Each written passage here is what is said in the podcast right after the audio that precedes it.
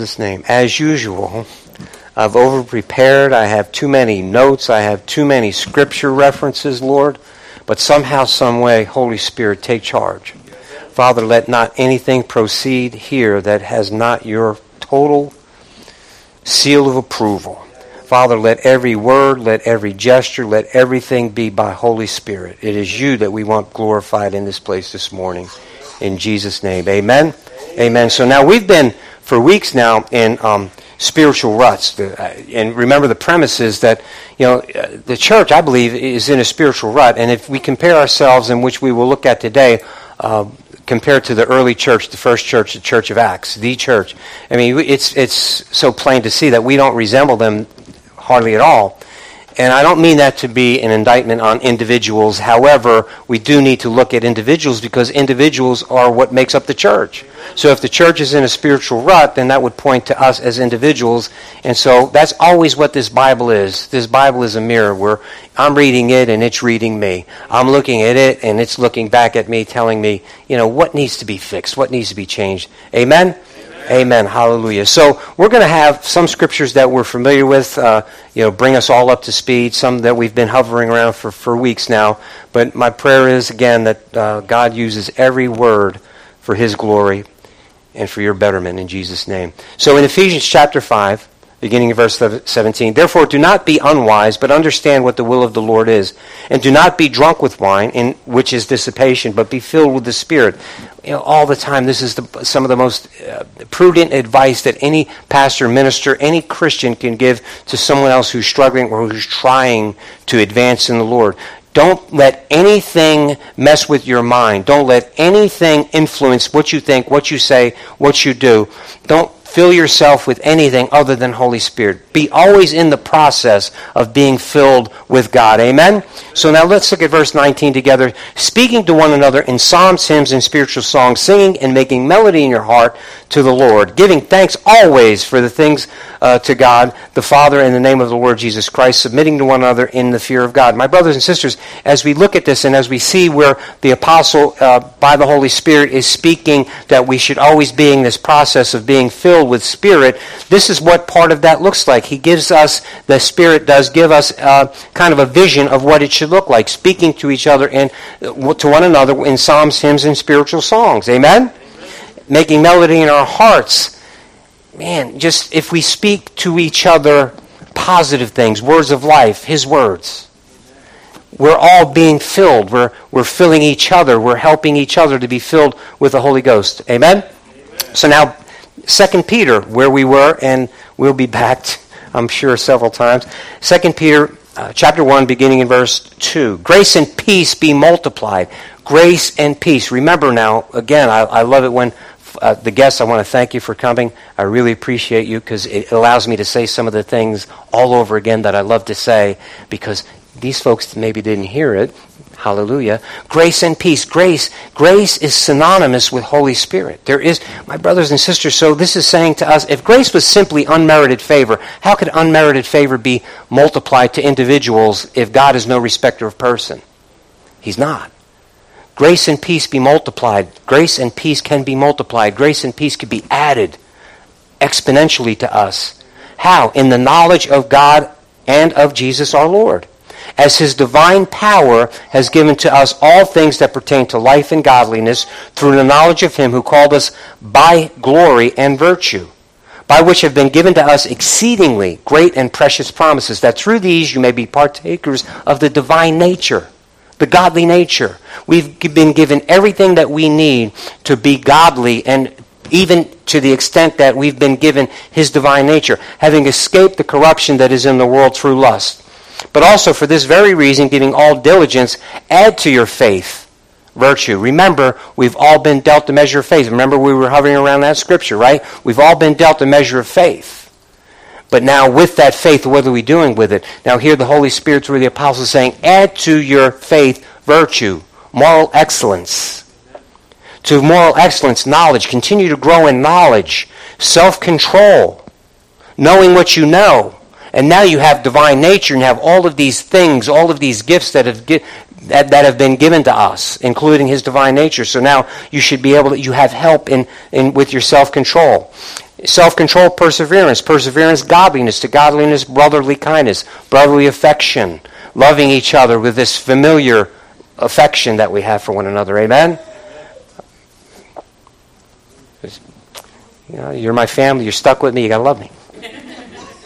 But now it's more than that because then you add to that as you grow in the knowledge of the Lord Jesus Christ and you've been given Holy Spirit. So you know it's more than just this, this brotherly kindness or this familiar love, this phileo love. To brotherly love, agape.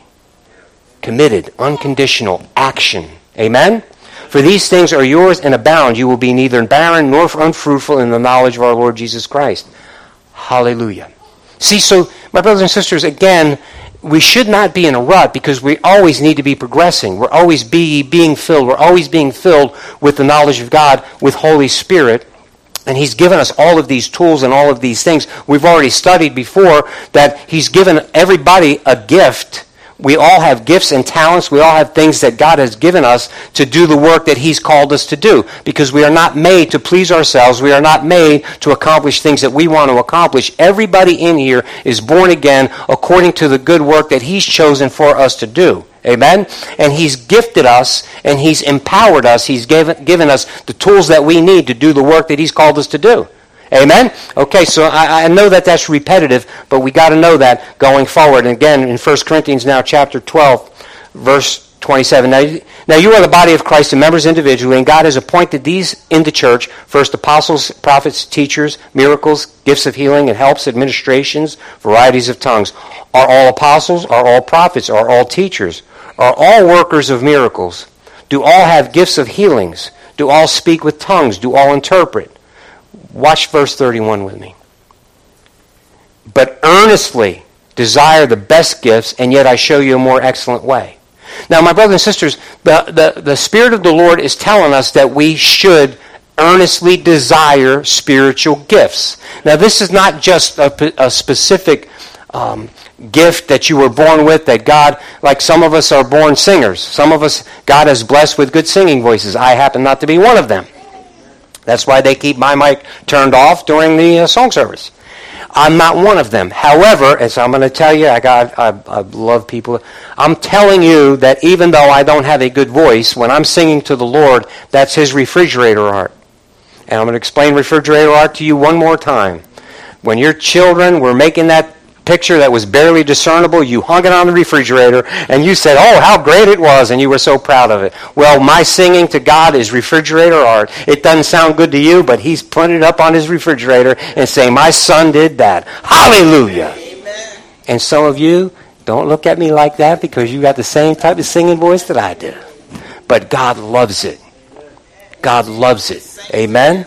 Amen. So we all don't have the same gifts and talents, but God for sure has given us given us gifts and talents that we should be using for him. Amen. He's assigned a work to us before uh, in eternity past. He knew we were going to be here and he already had work assigned to us. He gifted us. He gave us talents to do those things that he's assigned to us. Amen.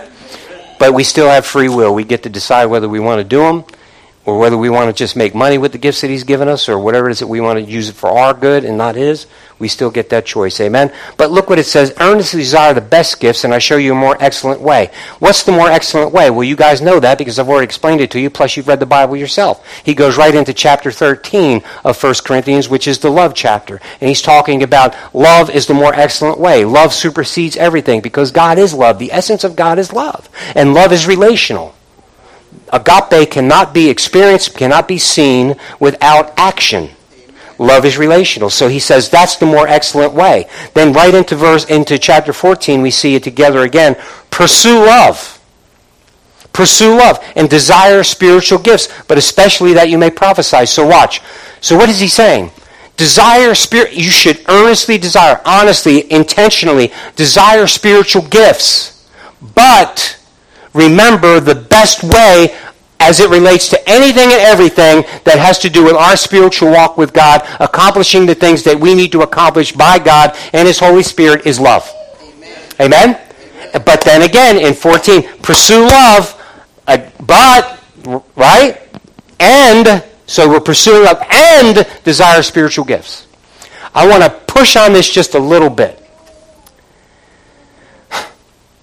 My brothers and sisters, I, I, have occasion to speak with other brothers and, and who I love dearly and have fellowship with brothers who are of a different denomination, and that's why I'm non denominational. I want to believe everything the Bible says. And so I continue to have these conversations. I just had a fresh one here recently where a brother literally told me, who, who loves the Lord and who God is working through, but literally told me that some of the gifts are not for today. Use that word. Some of the gifts. Okay, so now here, I didn't want to get into a big argument. We were actually, our subject matter was on something else. But so now think about this. My next question, had I wanted to go that route a little bit further, would have been okay, who gets to decide which gifts? Who decides? Because I've already told you about the one conversation that I had with a brother who told me that tongues aren't for today, but he also said healings. Oh, yeah, it happens all the time in our church. Okay, so you telling me now the same Holy Spirit that is responsible for all of that decided that this one yes, that one no. This one maybe, that no, it doesn't work that way.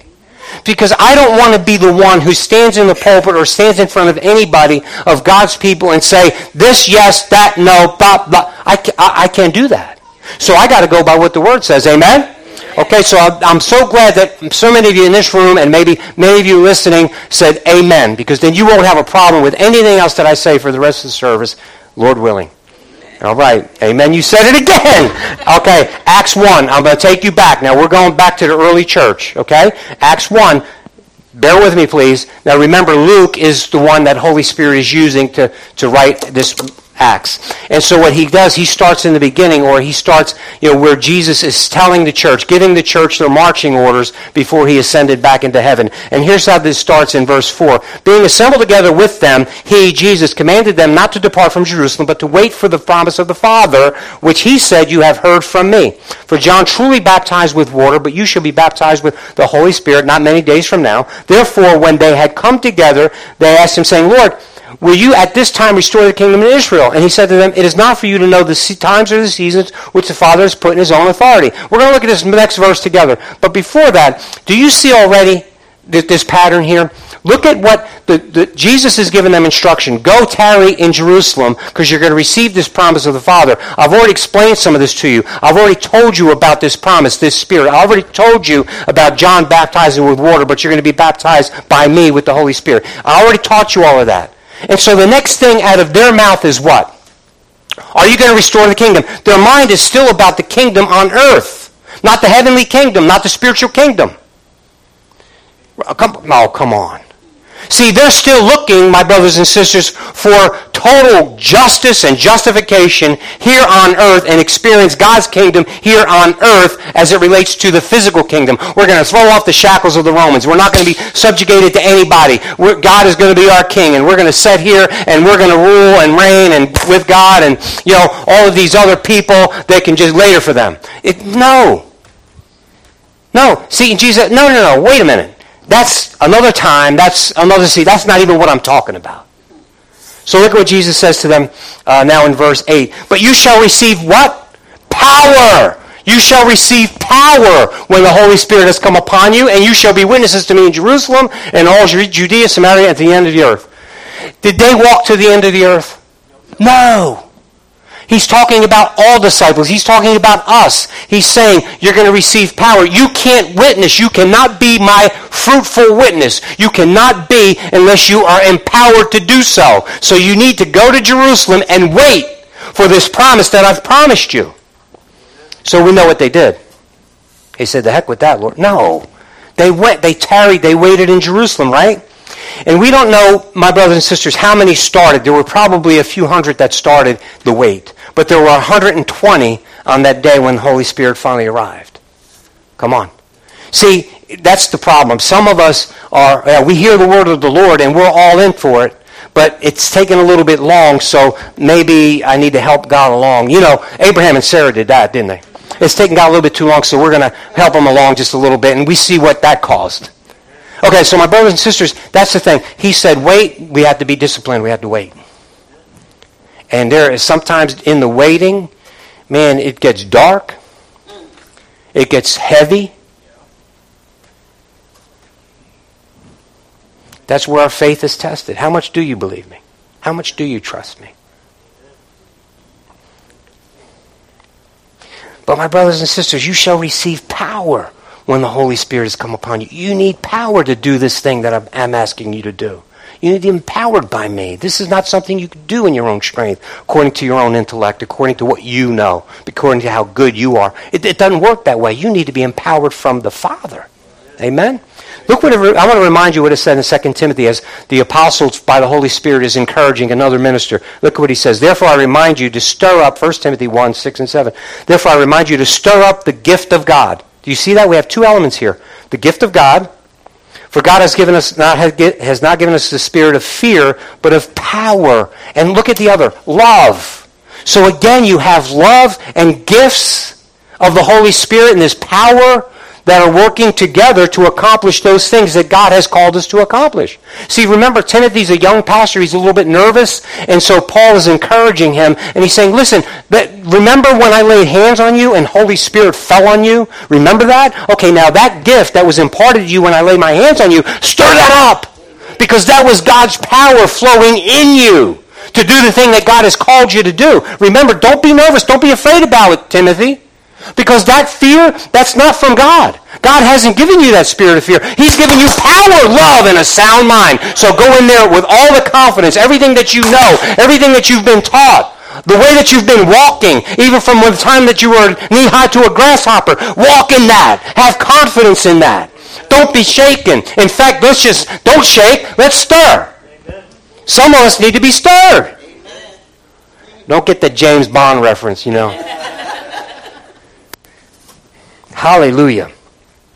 See, Jesus is talking to his apostles, his, his closest disciples, and, and he's telling not just the apostles, but all of those closest disciples, you need to go there. You need to be empowered. You need to go ahead and not only just experience Holy Spirit power and have these gifts and manifestations, but you need to be able to love.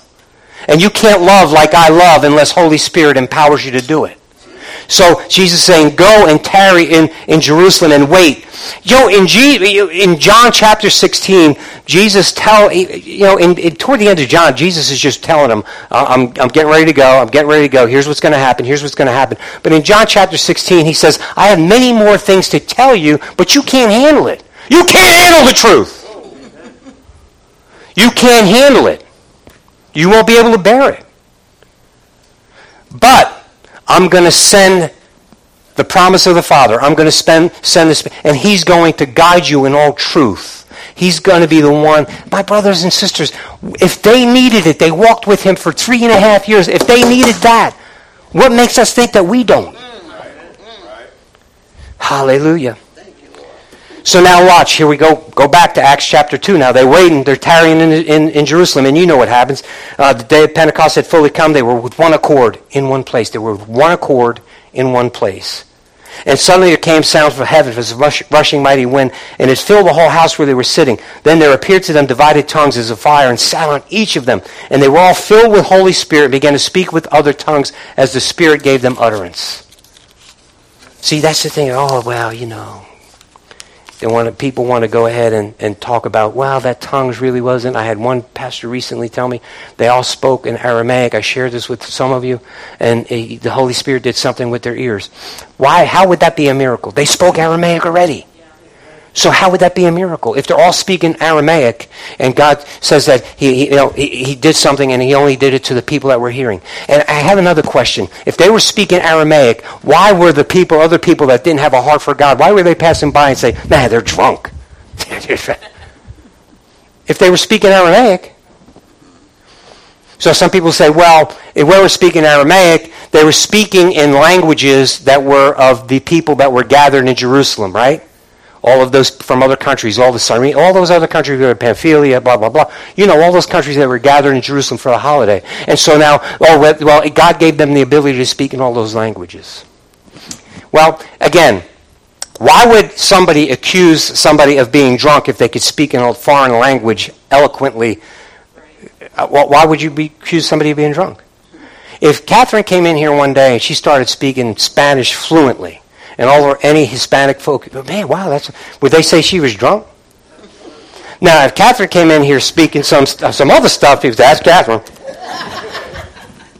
no, but you understand, I'm not trying to be funny here, but try to prove a point. So you see, my brothers and sisters, there was a, a, language that was spoken. And that, spoke, that language that was spoken was a heavenly language. And that heavenly language was understood by everybody around at that time as being praise and worship, giving, magnifying God and his good works. And God got all the glory. And so we know what happened after that. So now, now all of a sudden, all of these people, they're, they're the, the ones who had a heart after God, who are really seeking truth, all of a sudden, th- their attention is fully on that. Wow, we're hearing them speak the wonderful works of God. And so what does all this mean? And, and, and should this be happening? And Peter got up and said, these are not drunk as you suppose. And Peter started, the fisherman, listen, not the lawyer, not the Pharisee, not a Sadducee, the fisherman got up and started preaching from the Old Testament Jesus.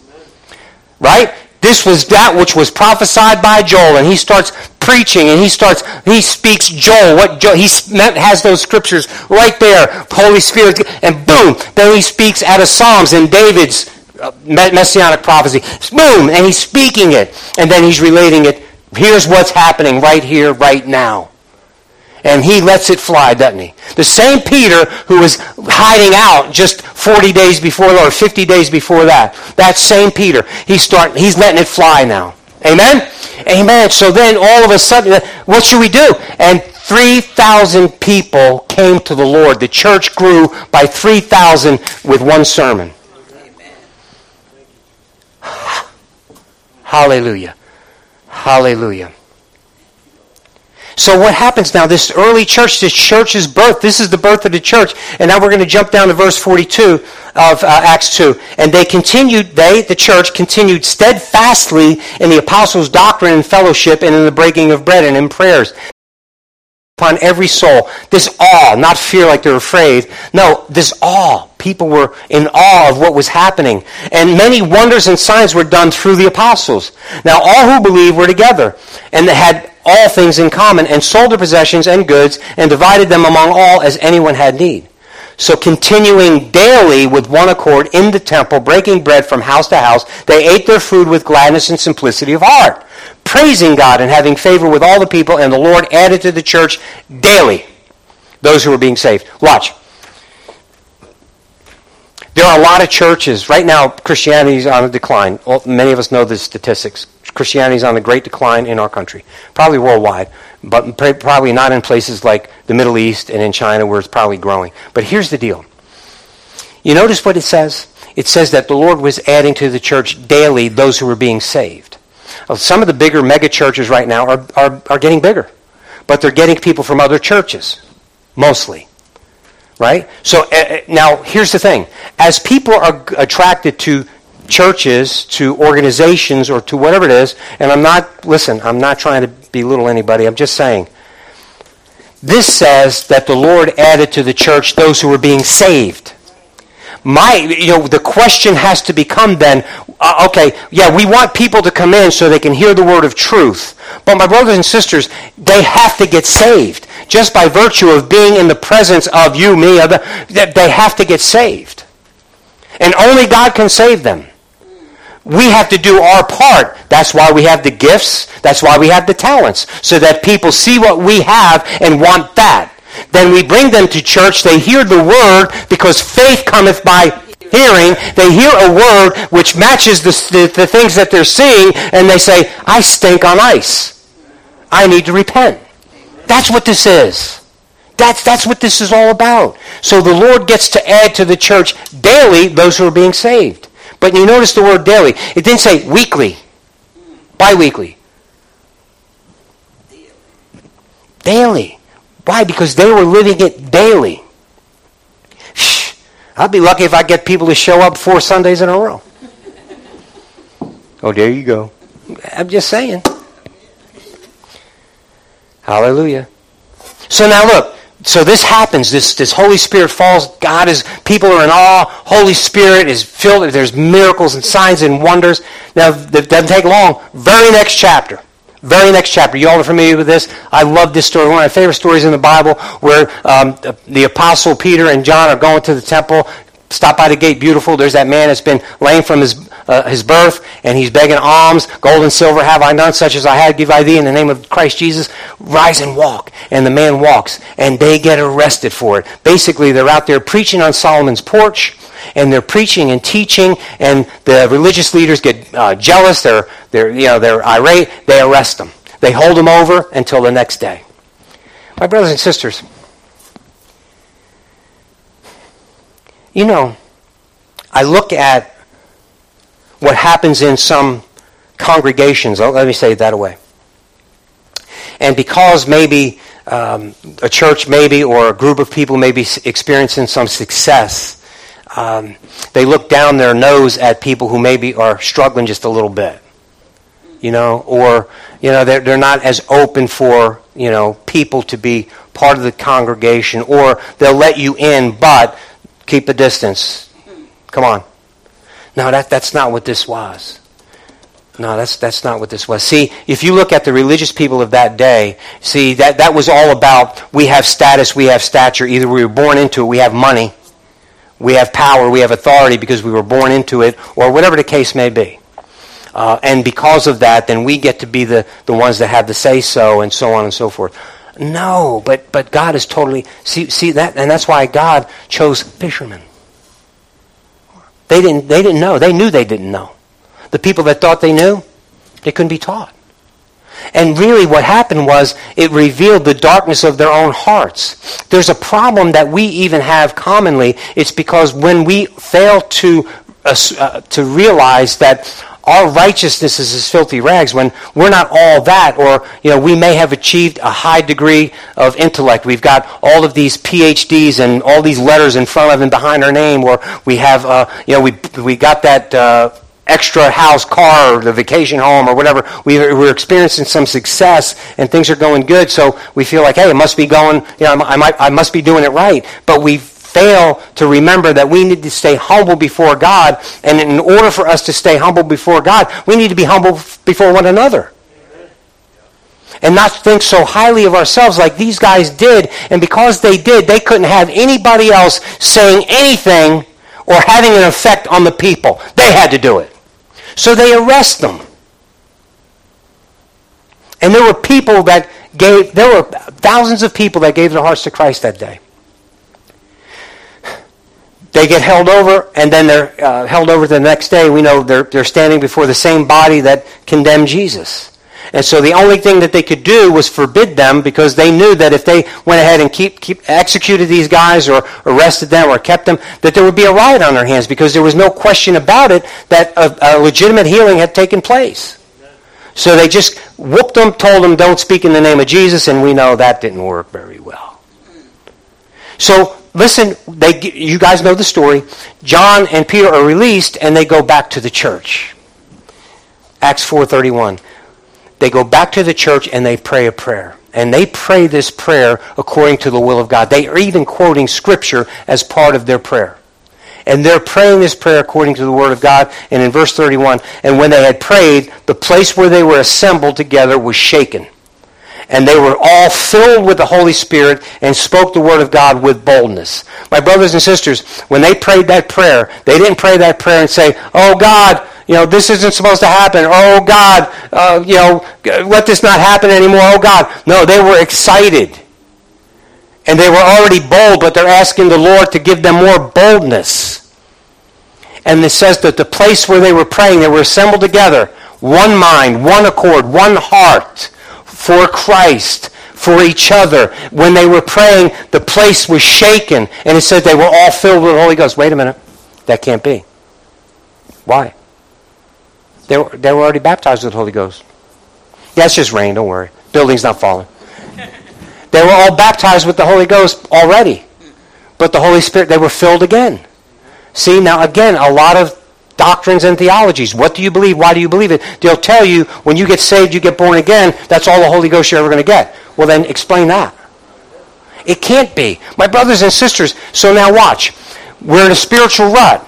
I'm teaching you right now. Holy Spirit's teaching you right now. If you're in a spiritual rut, it's not his fault. And I'm not here, oh, you, you, you. No, sometimes we just don't know how. Use the gifts that he's already given you. Start working the works that you already know to work. Start living according to the word that you already know. You live that word that you already know. Do the works that you know that you're assigned to do. Do it. Do it. Do it. Do it wholeheartedly. No matter how small it might be. It might be just something as simple as calling somebody who just needs a word of encouragement. It might be just simple as visiting somebody in the hospital, nursing home, or whatever. It might be something very simple that we don't even think much of, but God can use for His glory, and God can use to lift a brother, lift a sister up. Amen? Hallelujah. Man, I, will tell you, it's, uh, I, have had people just shoot me a text. How you doing, brother? Other ministers shoot me a text. And, hey, how you doing, brother? Thinking of you, praying of you. Man, that lifts me up. Hey, here's somebody who loves the Lord and loves me enough to think of me. He's telling me he's praying for me and shoots me a text about it. That's awesome stuff. I feel good. That energizes me a little bit. Well, Tony, you're just Italian. You know, you're emotional. Well, whatever. You can say whatever you want. All I know is, my brothers and sisters, it works. Hallelujah. Hallelujah. So look, that little thing that you think doesn't mean much, do it. Do it. Because when you do that, look at these guys prayed a simple prayer. They prayed a prayer. They prayed a prayer asking for boldness. They were already bold, but they're asking for more boldness. And the whole and God shook the place. So you want to be filled with the Holy Spirit? Pray His will. Pray His will. Pray His will for your life. Do what you know to do and continue to pray. Individually, corporately. Amen? You want to be filled? That's what you do. That'll get you out of any spiritual rut, I'll guarantee you. So now, continuing now with this power, this, this power in the church, the, this power is multiplying. It's, it's gaining, you know, it's gaining wheels. It's, it's, it's going. In uh, Acts chapter 5, I'm going to read, just listen to me. Verse 12. And through the hands of the apostles, many signs and wonders were done among the people. See, I'm going to pause there because already now it says that a couple of times about the apostles doing the signs and wonders. Because now some doctrines or theologies will tell you that all of those signs, wonders, and mighty miracles died with the apostles. Well, that's not so because we'll get there, and there are other individuals that were just plain disciples that have done it. And I will also say this there are people in this room who have been in church long enough. You've seen signs, wonders, and miracles, and you know that that's not true. You don't have to be an apostle, that God does miracles among common folk, Amen. common disciples, those who walk according to his word. Amen? Okay. So at uh, the hands of the apostles, many signs and wonders were done among the people, and they were all with one accord on Solomon's porch. Do you see this? Do you see this theme here? Being together, being a church, being one accord regularly. Okay, remember that when Tony, when you when you don't come to church and I shoot you a text, you okay? Don't think I'm trying to badger you. I'm just reminding you. Listen, one accord, one place. All right, okay. So we, Yet none of the rest dared join them, but the people esteemed them highly. And believers were increasingly added to the Lord, multitudes of both men, and women. So they brought the sick out into the streets and laid them on beds and couches, that at least a shadow of Peter passing might fall on some of them. Also, multitude gathered from the surrounding cities, Jerusalem, bringing sick people and those who were tormented with unclean spirits, and they were all healed. See, it doesn't say that they were all healed, just the ones that landed under Peter, Peter's shadow. The church was doing its job. The church was working. The church was praying. They were meeting. They were pro- proclaiming the Word of God and living what they knew. And people were coming in droves from the surrounding cities now, getting the healing. Jesus was gaining fame and glory and honor because of these people just being in one mind, one accord, and acting according to what God had planned for them. Amen? All right. So now what happens is, again, these priests, these people who are jealous, they got to be the ones, they get uh, jealous and they arrest the apostles. They arrest all the apostles. Acts 5.17. When the high priest rose up, all those who were with him, which is the sect of the Sadducees, and they were filled with indignation and laid their hands on the apostles and put them in common prison. So now all the apostles are in prison. An angel appears to them at night and walks them out of the prison and tells them go into the temple. Okay, wait a minute. That's how we got arrested in the first place. God. Am I missing you, God? Wait, wait. Let me change the channel. Wait a minute. Did I hear you right? No, that can't be God. Yeah, thank you, angel, for releasing us. That was God. He didn't want us in prison, but that might not be God to go back to the temple. No! The full, listen, every word is true. And see, that's that right there, my brothers and sisters. That's what happens with some of us, including me. You know what? We hear part of the word and we're good with it. But the rest of that word, ooh, I don't know, maybe not so much. See, you're released. You're free. Now go back and do what I've called you to do. And they do it. Hallelujah. They do it. They go back. They start preaching and teaching. They get called back to the council. Right? And, the, and going to say, wait, they're not there. What? They're not there. Matter of fact, they're in the middle of the temple preaching again. Uh-oh. Verse 29. Peter and the other apostles answered and said, We ought not to. Now they get called back into the council. Excuse me. They get called back into the council and are told not to do this anymore. And so, what should we do? We're, we're not going to trust you. We're not going to believe you. We're going to obey God. We're not going to obey you. That's basically what he says. The God of our fathers raised up Jesus, whom you murdered by hanging on a tree. Him God has exalted to his right hand to be Prince and Savior, to give repentance to Israel and forgiveness of sins. Look at verse 32 with me. We are his witnesses to these things and so also is the Holy Spirit, whom God has given to those who obey him. Okay, I want to show you something here. What I have underlined. You see, it has given and obey. Now, if you look at that, if you take that from the Greek, this translated from the Greek, that word is gives. It doesn't necessarily have to be only past tense. That word is widely used. And so, to me, when I read that, it says to those who obey him, it doesn't say obeyed him. He gives the Holy Spirit to those who obey him. And we already know because we see it in the scripture and we've been told in Ephesians, being always in this process of being filled with the Holy Spirit. We saw the apostles who were already baptized with the Holy Ghost on the day of Pentecost. They're, they're praying for boldness and God fills them again with the Holy Spirit. We also see Jesus, Jesus who was born full of the Spirit, gets driven into the desert by Holy Spirit. God drives him into the desert. He passes the test fulfills every bit of God's word, comes back in the power of the Spirit, new touch, new anointing, fresh, new, powerful. Amen? Amen. So watch. When I obey him, he's laying more on me, baby. When I walk according to what I know, he's laying more on me. When I walk away from what I already know, I'm quenching him. I'm grieving him.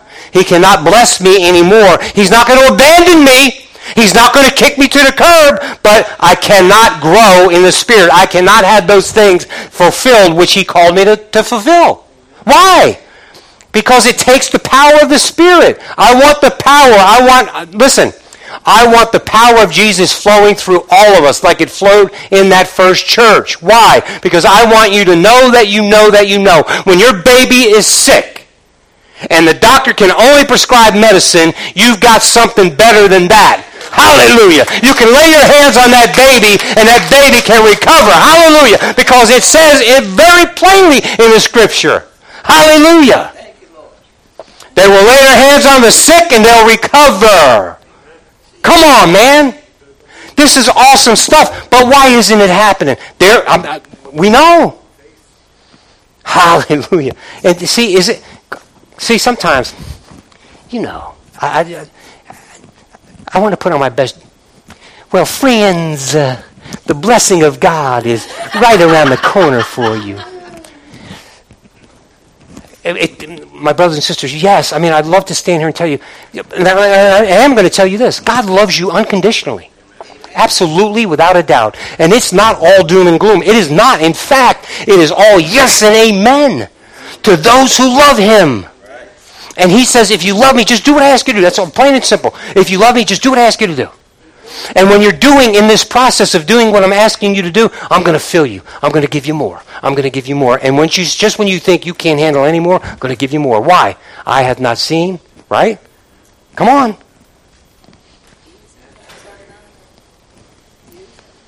I can't even imagine all of those things God has for those who love him. That's according to Scripture. I can't. So, hallelujah, God, give me more.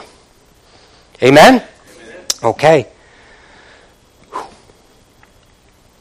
Jumping ahead, Acts chapter 5 and 40. They called for the apostles to so that they could be beaten. After this council meets, okay, what are we going to do? I mean, again, if we go ahead and we uh, execute these guys, if we kill them, you know, all, we're done because there, will be a riot. There's these guys are performing signs, wonders, and miracles. Blah blah blah. It's not going to happen. So look to, to me, with me, uh, excuse me, at verse 41 of chapter 5. So they departed from the presence of the council. Listen, these same guys who were just beaten, they were arrested again for doing the will of God. They were arrested. They stood before the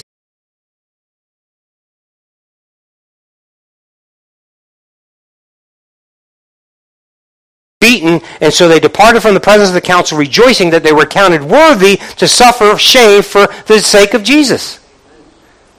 And daily in the temple and in every house they did not cease teaching, preaching Jesus as Christ. Watch. They had a job to do. Right? They were called out not for God to be their servant, but for them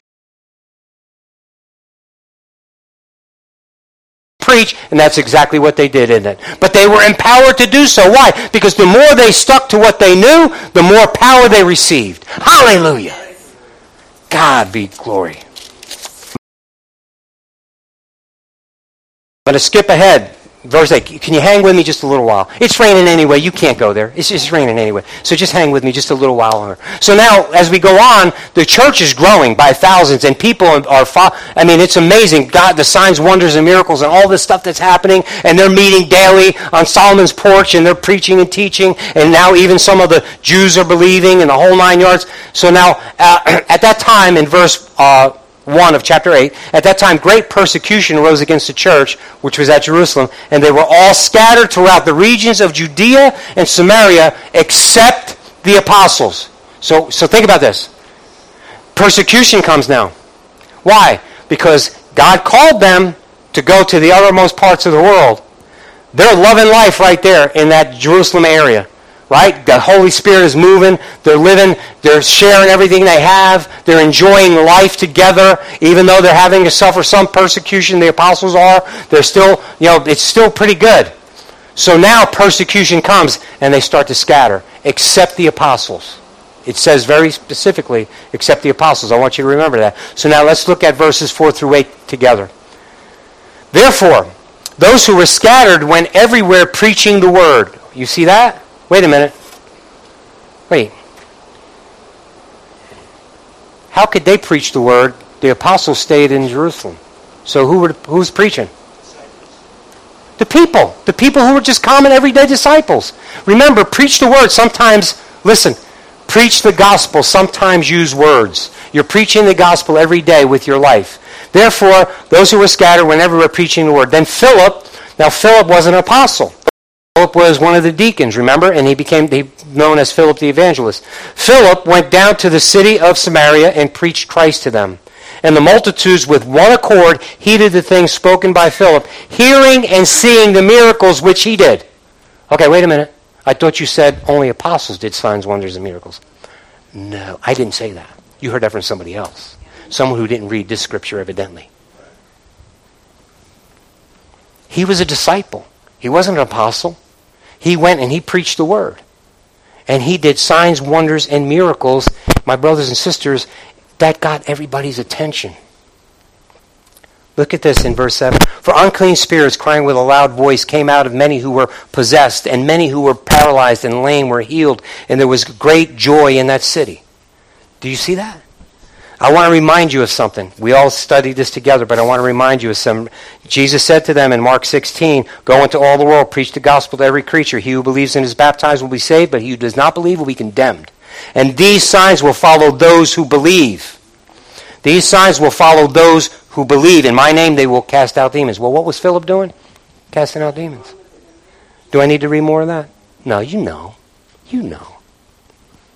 So now, back to Acts one of the chief persecutors of the Christians was Saul, who became Paul. And we know what happened. He's on the road to Damascus. He gets knocked down to the ground. Uh, Saul, Saul, why persecutest thou me? Who are you? I don't even know who you are. It's me, Jesus, who you're persecuting. And you know what? It's interesting because in the in where it says, "Don't you find it hard to kick against the goads?" So I really know, I, I really believe in my heart, Paul was sincere in what he believed about God. He was sincerely trying to do his best according to what he knew, the law. He was sincerely trying to serve God as best he knew. He thought he was doing God a favor by killing the Christians. And so he had a call on his life. He was a zealot for God. He had a call on his life, but he couldn't fulfill that call without Jesus and Holy Spirit. So Jesus appears to him. And we know the story.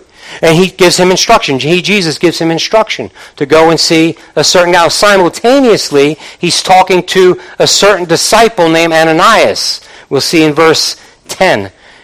And, and the Lord said to him in a vision, Ananias, and Ananias says, Here I am, Lord. He says, Arise and go to the street called Straight, and inquire at the house of Judas for one called Saul of Tarsus, for behold, he is praying. And in a vision, he has seen a man named Ananias coming and put his hands on him so that he might receive his sight. So remember, when Jesus knocked him down, he had to blind him physically so that he can give him spiritual sight. And so Saul, the great mighty warrior for God, had to be humbled and he had to go to a Christian and not even an apostle, not even Peter or one of the top three, right? He didn't go to Peter, James, or John. No, he had to go just to a disciple, a regular, sure enough disciple. Come on now. Come on. Don't sleep on me. Are you hearing what I'm saying? He had to go to a disciple. He had to humble himself. And he had to go before a disciple.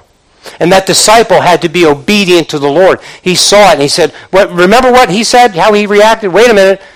Lord, you want me to do what? I heard of this guy. Isn't this the one that's killing us? Don't, that, listen, don't be afraid. I've already, I'm, I'm speaking to him right now, and I've already told him the things that he's going to do great things for my name's sake. He's going to suffer greatly for my name's sake. Just go to this house and blah, blah, blah. And it happens. And so what happens is this disciple Ananias, he puts his hands on him and he received his sight all at once. Well, he, but he wasn't an apostle. No, but he was obedient to God. He was obedient to God, even risking the f- death. Did you hear what I just think? Think about this. I, hope that if I'm if I have this kind of challenge, that I can measure up to this challenge. He's telling him, go and visit this guy. You mean the guy that's killing us? Yeah, go. Man, I want to make sure that I didn't have no extra pepperoni or onions on that pizza last night, and I'm just having a bad vision. Are you are you with me? I'm going to say, Michelle, yeah, pray. I mean, this is what I heard, and if Michelle says, Wait, the insurance paid? Go. no, but, but you understand. He had to obey. And because he obeyed, power of the Holy Spirit was able to flow through him, and Paul was healed by a disciple, not an apostle. You have a chance. I have a chance. You have a child. You have a, a loved one who is infirm, a loved one who is sick. Man, go to God. God says, bring him to the elders of the church. Man, if you have faith and you believe, you don't have to bring them to an apostle. This says that these signs shall follow those who believe. Are you in a spiritual rut? Because if you are, you're not going to have confidence in it. No, you need to be growing in the spirit. You need to be man, you need to be doing what he's already told you to do. You need to operate in the gifts that he's already given you. Amen? So he can continue to bless you because listen, I, I want to tell you something on Wednesday, I think it was Wednesday, they're all running together. On Wednesday, I felt moved to share with folks uh, of 1 Kings. Was it First Kings chapter 17? Remember the widow of Zarephath? Remember the, the prophet of God? He goes to the wicked king, um, Ahab, and he says, It's not going to rain until I tell it to. Right? Remember that? He went right up to the king. It ain't going to rain until I say so. And then immediately God says, okay, go by the brook, Cherith. I'm going to feed you there. I've already commanded the ravens to do it. And I'm not going to tell you everything I said on Wednesday because it was pretty deep well, go to the brook Cherith, and I'm going to command the ravens to feed you. So the ravens were feeding him twice a day, and he was drinking out of the brook. Because of no rain, the brook dried up. He says, okay, now go to Zarephath. There's a widow there. And so he cries out to the first woman that he sees, not knowing whether it's her or not, and says, hey, go and get me a drink. Okay, she gets to going. And as she gets to going, he says, oh, by the way, uh, bring me a cake. Bring me something to eat as well. And she says, Well, I'm gathering up these sticks because I've got just a little bit of meal and a little bit of oil, just enough to cook the last meal for me and my son. And after that, we die. We ain't got nothing else. And he says, Okay, just do what I've asked you to do. And what does she do? Oh, wait a minute now. I'm going to take care of my boy first. Nope, she did it. And this is, this is a woman who's not a Jew. She recognized that this was a prophet, this was a man of God, it was a Jew. She knew either by his attire, however he was, she knew who he was. And she said, Listen, look, no, I'm going to do it. I'm going to take care of mine first. No. This woman who was a foreigner went ahead and took care of what the prophet said. She obeyed the word of God. And we know what happened. He said, It's not going to run out and it did not run out. Now, again, what I shared with the church on Wednesday, and I don't know why I'm here, somebody needs to hear this. It's not like she went up to the pot and went, wow, look, he was right. It's full now. No, there was that same little bit that was there when she left it. And every day it was that same little bit that was there when she left it. But every day she went back and it never ran out. So now we know what happens, my brothers and sisters. She's living off of this and she's uh, just being obedient to God. And then one day her son dies. And she goes, uh, like so many of us, and I'm, I'm, I'm going to talk to Tony now. Like so many of me, we say, okay, what in the world? What did I do wrong? Did you come here, man of God? Did you reveal this? Did you do all this so that I can go ahead and feel guilty for my past, for what I've done in the past? Have you brought my past sins upon me now? No, no, no. And so even Elijah cries out to God and says, Listen, God, this woman who's taking care of me, we can't let this evil come upon her. How can we do this? Let, and he jumps on this boy three times, and the life is back in him. My brothers and sisters, listen to me. Here's the point that I'm trying to make. My brothers and sisters, listen.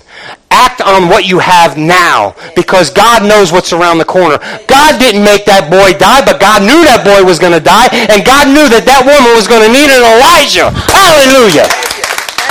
So, she, my brothers and sisters, I don't know who you're ministering to right now, and I don't know what God is leading you to, but you need to take care of it because God knows what's around the corner. God knows what's around the corner, and He's taking you step by step, inch by inch, because you can only see to it, but He knows around it. Hallelujah! Man, my life can't, This could be the last message I preach. I'm going to let it rip. But my brothers and sisters, suppose it's not. I need to be doing what God is calling me to do, inch by inch, step by step. And my brothers and sisters, because He knows what's around there. He knows what's waiting for you, for me. Some of you, uh, praise the Lord. I, I want to thank you again. I'm not trying to embarrass you, but I really appreciate you coming. God knew you were going to be here. Those of you who don't attend regularly, God knew you were going to be here today. So let me ask you something. Is it possible my brothers and sisters, or strangers, or new acquaintances, new friends, is it possible that Holy Spirit is trying to nudge you right now because He knows that there's something around the corner and you needed just to get stirred up because you were in a little bit of a rut and you needed to get stirred up because He wants you prepared for what's coming around the corner and you could say, listen, if I don't know anything else, I can call that crazy little Italian guy and he'll pray with me. Amen. Hallelujah. But not just me. Look around you. Man, we have people who love the Lord Jesus Christ, who know this word, believe in this word, and trust in this word. I thank God for this church and this small congregation of people who believe and trust Jesus. Amen. Amen. You, Lord. I'm just to go, I'm to, I got more, but I'm just to go ahead and I could keep you. Hallelujah. And I'm gonna. Ha- I just wanted to tell you. I was going to talk to you about Cornelius, one of my favorite characters in the Bible, because he's Italian. But we're not going to do it because I think Holy Spirit said it all. And I think my brothers and sisters, if you would stand with me, please. Do we have? Uh, come on up. If the praise team would come back up.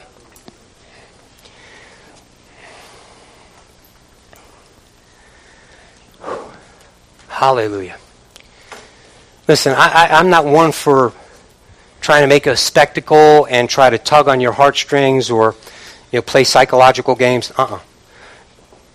Anybody who knows me knows me for sure, and it's one of my good points and one of my bad points all at the same time. Just straight up. Straight up. Listen, straight up, young people, straight up. If you know God is is dealing with you, and you, you know that this message is for you, and you know that, you know what, I haven't been walking according to everything that I know, but now Holy Spirit is warning me that there could be something around the corner that He's already got me, He wants me prepared for. If you know that that's you, man, look, I, when we're singing this song, please just come up. Let's pray together. Why don't we just pray together? Don't be so proud. You know, let's pray together. Let's do what the Word of God says. Let's pray for one another. I'm not saying I've got the power and I need to lay a hand on you. No, I'm like you. But I know what the Word says that when we touch and agree, what's bound on earth is bound in heaven, what's loosed on earth is loosed in heaven. When we agree, we get in one mind and one accord. Look at what it says there. So I'm telling you, while this song is playing, if Holy Spirit is moving you, don't be shy. Let's come down here and let's pray together. Amen? Amen. So, Tony, if you would.